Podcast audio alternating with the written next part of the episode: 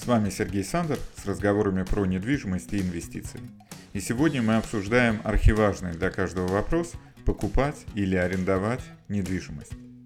Для начала хочу поделиться личной историей. Когда я был маленький и жил в Советском Союзе, мои родители под Новый год как-то доставали связку бананов.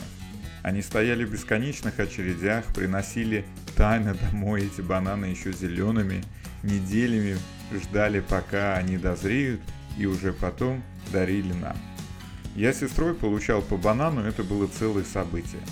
Также обстояли дела примерно и с мандаринами под Новый год. Сегодня, когда я захожу в магазин и вижу горы бананов и мандаринов, я уже даже не вспоминаю эту историю. Это стало обыденностью и привычкой. Какое это отношение имеет к недвижимости? Самое прямое. На наш выбор, покупать или арендовать недвижимость, в первую очередь влияет доступность этой самой недвижимости. То же самое, как с бананами и мандаринами. Представьте себе две ситуации. В вашем городе все живут в хрущевках и старых домах. И вот в лучшем районе, среди зелени, на набережной, строят новый современный дом. Шикарные квартиры, Высокие потолки, консьерж, фитнес, спа, магазин прямо в доме. Только одна проблема. Эти квартиры все выставлены на продажу и их нельзя арендовать. Вся элита города выстроилась в очередь их приобрести. И вот вторая ситуация. В городе строятся десятки новых современных домов. Квартиры сдаются все в аренду. Вы можете въехать в новую еще пахнущую свежей краской квартиру – в которой до вас никто не жил. Через пару лет, если захотите, можете переехать в другую квартиру, большую по размеру или с лучшим расположением, или переехать в другой город или страну за новой работой или проектами.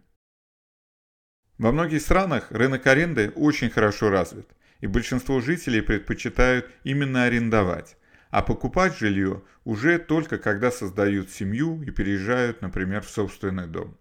В России и многих странах бывшего СССР рынок аренды развит довольно слабо, он только формируется.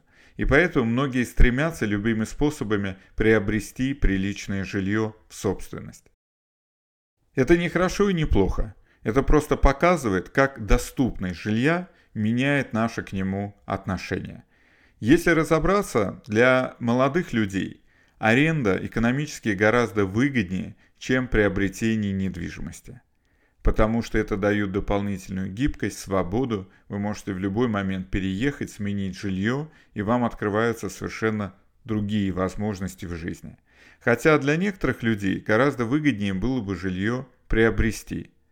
В следующих выпусках мы обязательно поговорим с вами, в каких ситуациях лучше приобретать, а в каких ситуациях лучше арендовать недвижимость. С вами был Сергей Сандер с разговорами про недвижимость и инвестиции. Присылайте мне свои вопросы для следующих выпусков и обязательно подпишитесь на мои каналы YouTube, Facebook, Telegram, LinkedIn или Instagram. Если вам нужна помощь в принятии решения в выборе страны и недвижимости для инвестиций, обращайтесь ко мне и загляните на мой сайт sander.ru.